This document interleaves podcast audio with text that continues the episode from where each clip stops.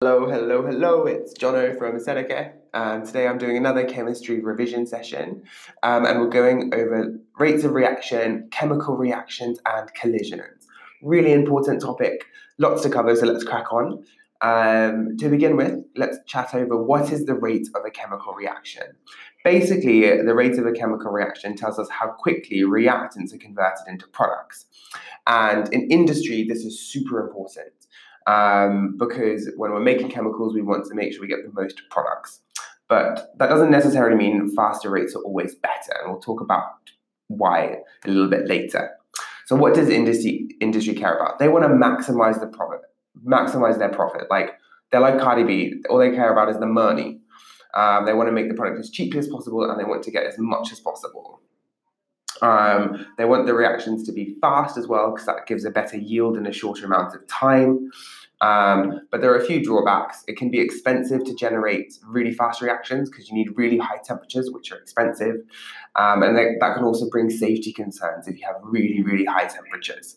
So there's normally some kind of trade off or compromise between speed, cost, and safety. Okay? So key three key considerations when choosing reaction rates in industry cost safety and speed okay um, reactions are often better because they produce more products in a given amount of time but we do need to consider safety because high temperatures can be dangerous. One of the key things that you need to be able to do for this topic is plot reaction rates and calculate it using a graph.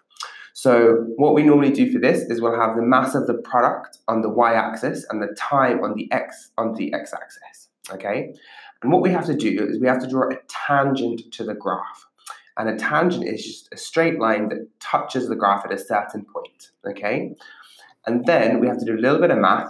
We have to ca- we calculate the rate of reaction by dividing the change in y by the change in x. So change in y divided by change in x. So once you draw the tangent, you make a little triangle um, that will then give you the change in y and change in x. So let's do an example. Say we drew a tangent to the graph. It's a straight line, it's at 90 degrees, and the change in y was 24, and the change in x was 4. What would the rate of the reaction be?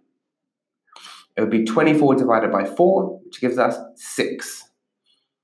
Okay, let's do another one. We, um, if we draw a tangent to the curve of a reaction and the change in y is 14 and the change in x is 4, what's the rate? It's going to be 3.5.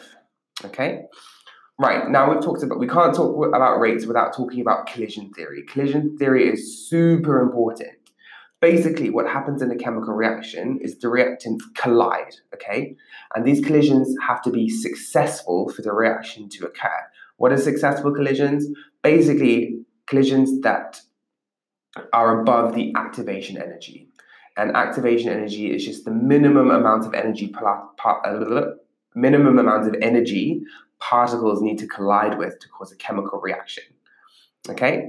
And what can we do to increase the rate of the reaction? We increase the amount of collisions. Okay? And there are lots of different factors that can do that.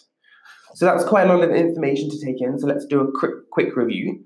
What is the name of the theory that explains how reaction rates occur and why they occur at different rates? That is collision theory. Okay.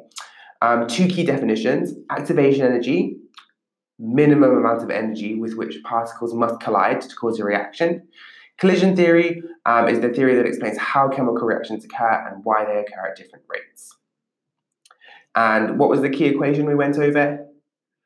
Rate of reaction is change in y over change in x, and we have to draw a tangent, which is a straight line at 90 degrees, um, to the curve of a graph.